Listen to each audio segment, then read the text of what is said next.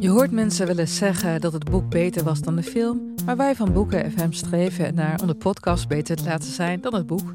Wij lezen de klassiekers die je nog niet gelezen hebt. We lezen de boeken die je heel graag wil lezen, maar waar je eigenlijk voor schaamt om in het publiek mee gezien te worden. We lezen de Libris-winnaars. Uh, we praten over de Nobelprijslariaten. Allemaal zoals je een etentje hebt dat je moeiteloos mee kan praten en dat het lijkt alsof je helemaal belezen bent. Wij zijn Ellen, Joost en Charlotte van Boeken FM en je kunt ons luisteren in je favoriete podcast-app.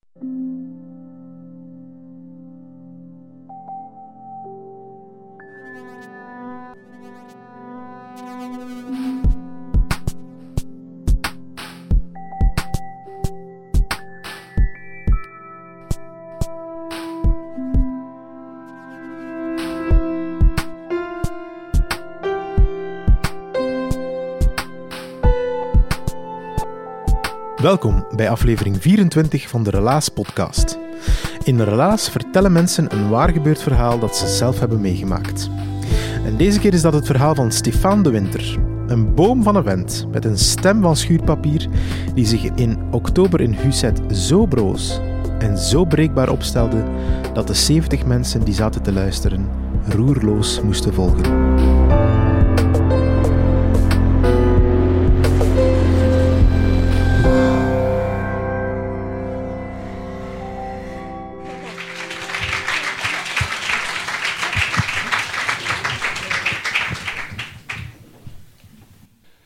Ik ben Stefan. Ik ben opgegroeid in Iedergem. Iedergem ligt onder Aalst en net voor Nienhoven. Al waar het glooiende landschap langzaam overgaat naar het vlakke. Ietske verder de Dender op, een deelgemeente van Denderleeuw. Iedergem, kleine parochie, alwaar ik van het ras de winter, wat mijn achternaam is, een gevolg ben. Maar dat wordt dan in die soort parochies, die zodanig klein zijn, omdat ze enkel gebaseerd zijn op een zestal families, ben ik de jongste van Spruit. Ik ben de jongste van Spruit, gezien mijn overgrootvader, zijn naam Casimir Uitersprot. Uh, en Uiternoven en al die nesten, dat was zo een, een gezin, een dorpsconstructie, alwaar dat je op niemand mocht verliefd worden, omdat de kans reëel is dat er inteelt van verder komt. Een klein dorp waar een zestal, een zestal boerderijen, zestal families eigenlijk samengekomen zijn en uh, waar dat je al blij mocht zijn als, als je ouders een vrouw hadden gevonden die meer dan drie kilometer verder woonde heel waar dat je ook verplicht waart als ouder om op de CVP te stemmen, omdat dat niet anders kon in die tijd.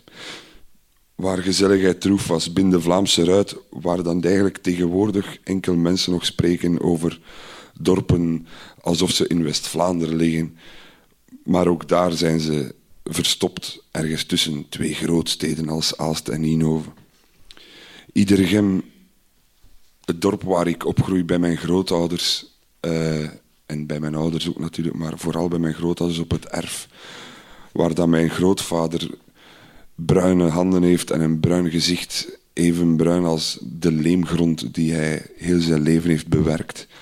Waar hij zijn laatste jaren van zijn leven enkel kijkt naar hoe onkruid schiet en er zelfs dan niet meer de moeite voor doet om hem te bukken. Ik kom uit een landbouwersnest en ik ben de jongste van drie. Zo worden altijd voorgesteld. Je komt op school toe en dan zeggen ze: Stefan, de winter, familie van. Ja, je hebt twee voorgaande broers die het al net op hun manier te bond hebben gemaakt. En dat jij het gevolgen, de gevolgen al mocht van dragen. Waarop dat je gans je leven moet horen van Jan de oudste, die in 76 geboren is en dan Andries die in 78 geboren is, ik in 82. Jan is de harde werker en Andries is dan de zeer getalenteerde, superverstandige jonge man. Ik geen van beide. Waar uw rapport meer zegt Het is vijf na twaalf, dan vijf voor.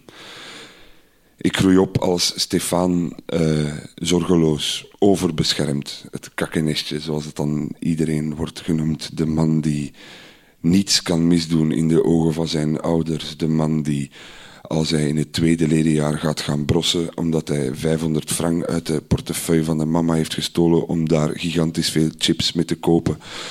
En ik kan u zweren dat dat in die tijd heel veel chips zijn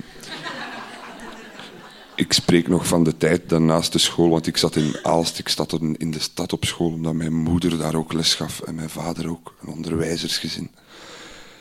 Ik, waar de proffie nog naast de school was en een klein zakje chips, zo van die gele uh, met doorschijn, dat je kunt zien dat er effectief chips in zitten, uh, drie frank. Kon er niet voor sukkelen. Dus om 500 frank chips is veel je wordt opgepakt door de leerkracht. Opgepakt klinkt agressiever dan het is, omdat we de weg al kwijt waren naar het parkje waar we gingen picknicken. Waarop dat je eigenlijk een dief zet en gebrost zet. En waarop dat uw vader dan super kwaad wordt op de directeur en zegt van hoe het godsnaam mogelijk dat hij is buiten geraakt. En dat jij eigenlijk als de held weer wordt ontvangen. Zo een verwend nest ben je. Verwend nest dat dan evolueert en dat dan ook nadenkt van hoe komt dat dat je zo verwend bent. In het platteland waar ik opgroeide kon er eigenlijk niets gebeuren. Overal waar dat je rondliep kende iedereen u. Ah, het is de jongste vastprooit. Als ze bij ons zo mooi zeggen, je moet altijd langs een hoek passeren waar dan café de K-boys naast de, de duiven, sportmannen zitten en iedereen elkaar kent waar lichten, waar het een fenomeen was waar wij allemaal ons verzamelden toen de eerste verkeerslichten in het dorp werden geplaatst.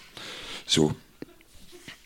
En die waren dan aan de mis, want eh, de mis woonde daar. De mis was ooit nog verkozen als een, een, een echte mis. En, en zat twee broers ook, waarover mijn grootmoeder dan zei, ze godverdomme deel van de parochie gepakt.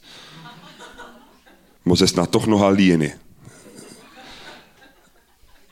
Wat in mooi Nederlands wil zeggen dat ze menig man in bezoek heeft gekregen, maar toch alleen overschiet tussen haar broers. Waarop mijn grootmoeder waarschijnlijk, de, mijn grootmoeder die aan het einde van haar leven enkel nog sprak in zegswijzen, zei, de mis, dat was een, als je niet schoon zet van God, moet je eraan doen van de pot. Goed. Ik probeer enkel maar te illustreren hoe volks en klein mijn mijn leefwereld was, al waar ik uh, in alle beschermingen opgroeide. Het ergste wat er kan gebeuren was in de prikkeldraad vallen, waar ik ook menige littekens van heb trouwens, uh, die ik u zal sparen. Uh, zo over een fietsvalpartij spreken, dat is maar belachelijk. Dat is maar om te lachen. Daar komen ze niet over tegen, maar niet in iedereen. Nee.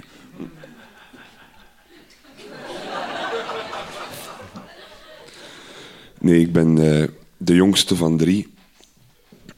En uh, ik ben nu 32 jaar. En langzaamaan besef ik dat ik niet de jongste ben van drie, maar die van vier.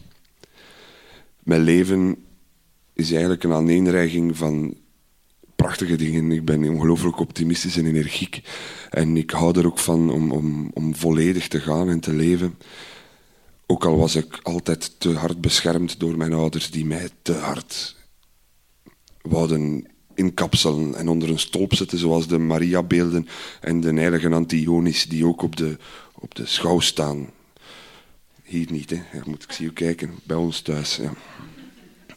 Zo werd ik beschermd. En ik kon niets misdoen en, en ik mocht ook niet veel. Ik ben op mijn, tot mijn 18 jaar werd ik opgehaald op 12, 12 uur want uh, alleen werken mocht. Als ik in de horeca werkte, dan mocht dat tot zes uur s morgens en dan kon er geen kwaad van. Maar als het voor uit te gaan was om twaalf uur thuis en in de neus van de vader uitademen. Niet te dicht en seksueel, maar gewoon voor de geur van de adem. Of hij al niet naar bier zou rieken. Uh, dit geheel terzijde. Ik ben opgegroeid en een van de leukste momenten was bij ons Allerheiligen.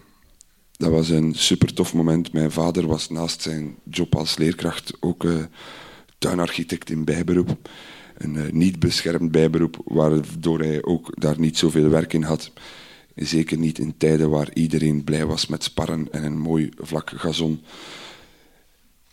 Hij verdiepte zich dan in het bloemschikken, uh, zoals hij daar ook fantastisch in was. En dan is de glorieperiode voor elke man die aan bloemschikken doet, reiligen.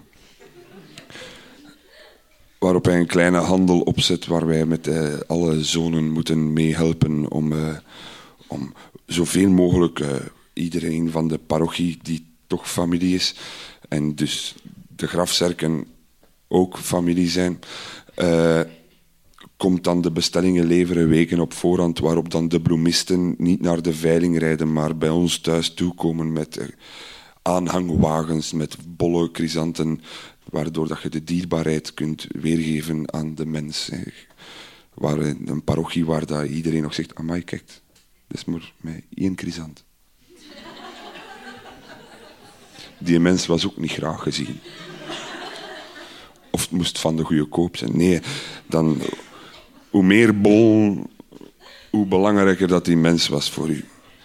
Ik mocht dan altijd de blaadjes erbij stoppen en dan vader werkte vakkundig af met de bollen en uh, de op die moment door de herfst enkele overschietende takjes met rode bolletjes waar je zeker niet mag van eten die gaan er dan ook tussen klaar. En dan en masse wordt dat gemaakt, waarop heel het huis dan vol begint te staan met kerkhofbloemstukken. En het leukste voor mij aan heel dat gegeven was niet het steken van de bladeren, maar dat ik dan samen met de familie, want dat was het moment waar je iedereen dan ook terugziet op het kerkhof uh, na de hoogmis, te voet naar daar gaat en uh, vader daar dan klaar staat met de zijn kruiwagen, want dat was vlakbij, vol bloemstukken en op en aan moest rijden voor iedereen zijn leveringen te geven. En ik mocht dan de bloemen gaan leggen op, uh, op het graf van Stefan de Winter. Wat dat voor mij fantastisch was, want ik lag daar al. Zo ga je daar dan mee om. Om dan later tot het besef te komen, iets later, dat, dat er ja, nog een broer was. Nee, ik ben niet de jongste van drie.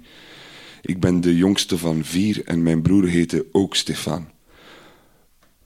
Waarop mensen nu dan altijd, en dan wordt het stil omdat de mensen deze kwinkslag niet hadden gezien komen, denk ik. Maar dan begin je te beseffen dat de bescherming die je ouders u geven, waarvan dat je dan soms tot het besef komt dat, dat die bescherming u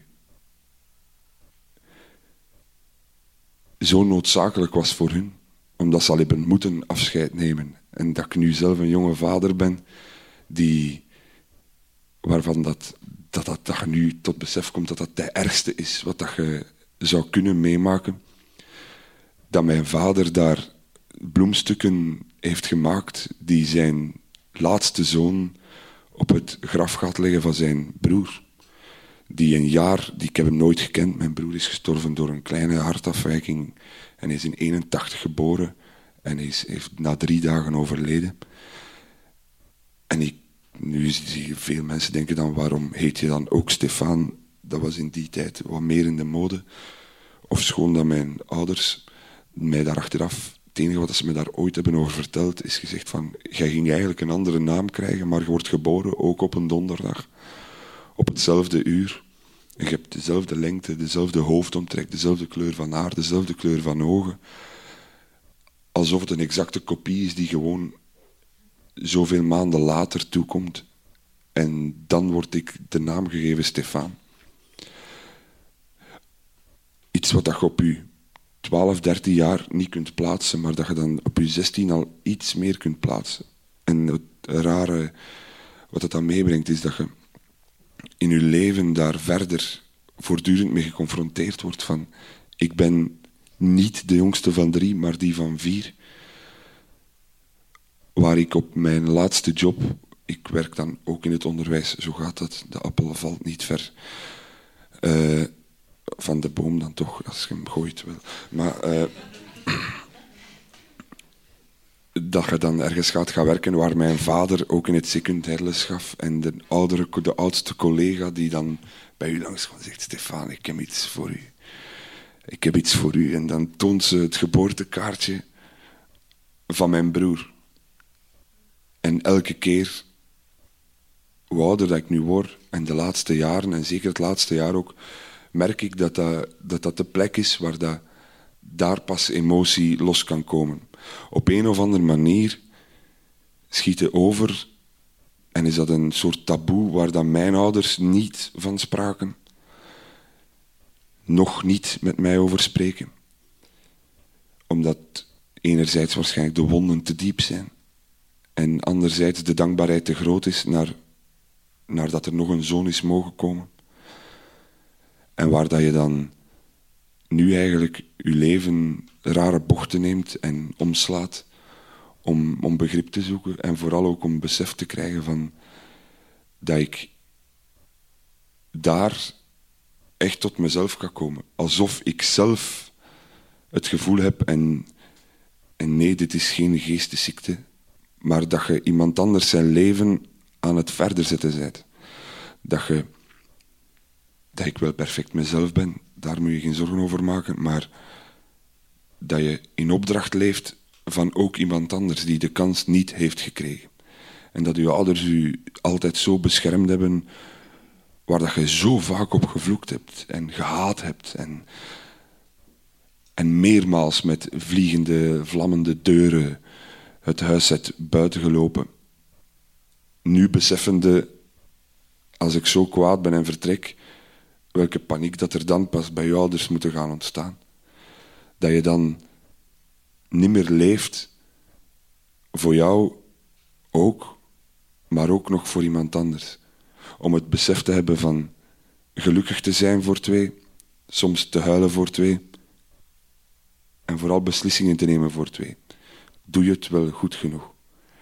Gaan mijn ouders wel braaf genoeg zijn? Gaan ze, gaan ze, gaan ze mij flink vinden, wil ik zeggen? Ga ik u niet teleurstellen? Gaan ze niet denken van hadden we niet maar beter nog deze nimmer gemaakt.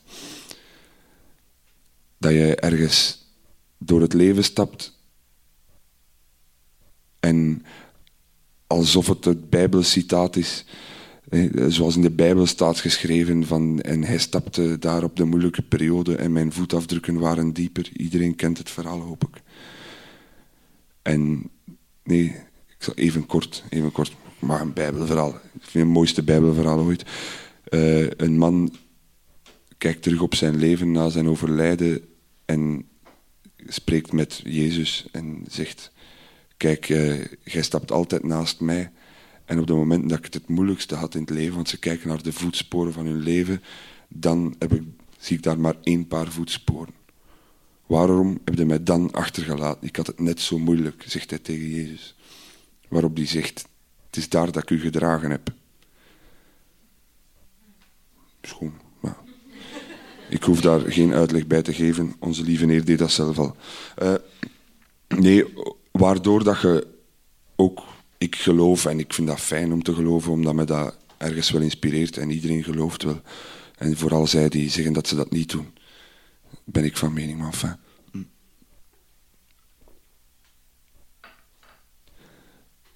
Ik ben 32 jaar. Ik heb een zoon van twee. Ik leef voor twee. En ik hoop dat ik in de toekomst mijn ouders nog heel gelukkig mag maken. Ik ben wel, het is jammer, want mijn moeder is nu aan het dementeren. En ik kan haar dat ook niet, niet 100% duidelijk maken. Ik ben ook bang om haar daarover aan te spreken, omdat die emoties zouden te zwaar vallen. En dat ik ook niet wil dat ze dan weer s'nachts begint te dromen, want ze moet dan medicatie nemen tegen die dementie, waardoor dat ze toch wat rare kronkels heeft. Maar ik zie ze graag en ik heb ze dat eigenlijk te weinig gezegd, omdat, omdat ik ze te lang gehaat heb, omdat ze me beschermd hebben. Maar ik hoop dat mijn leven verder goed mag gaan.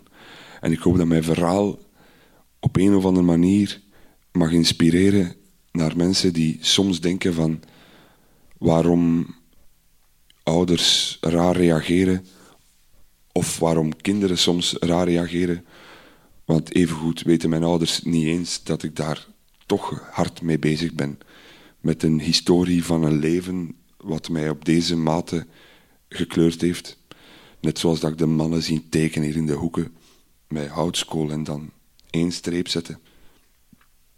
Die er maar is. En die pas nadien echt wordt uitgestreken om een gans vlak te worden. Zo is het overlijden van een broer die ik nooit gekend heb, in mijn jonge leven een kleine streep geweest, die ik nu langzaam openwrijf, die altijd maar groter wordt, maar ook oplost. En hopelijk één mooi vlak zal vormen in de toekomst. Ik dank u voor uw aandacht.